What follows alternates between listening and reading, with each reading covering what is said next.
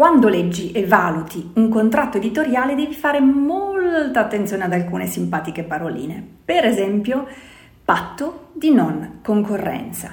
Che cosa ti chiede l'editore quando inserisce questa clausola? Fondamentalmente ti dice, caro autore, cara autrice, tu non devi pubblicare, non devi scrivere né con il tuo nome né con uno pseudonimo un testo che sia in diretta concorrenza con il libro che stiamo pubblicando assieme.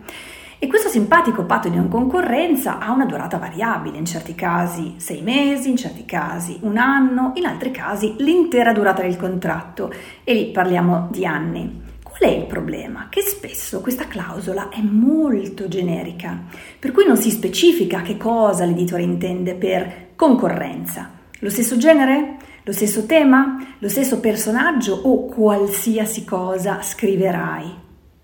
Questo ti può fermare per un bel po' di mesi o addirittura per un bel po' di anni. Quindi prima di firmare una cosa del genere, informati, definisci meglio la clausola, parla con un consulente, con un avvocato e fai in modo di firmare in tranquillità.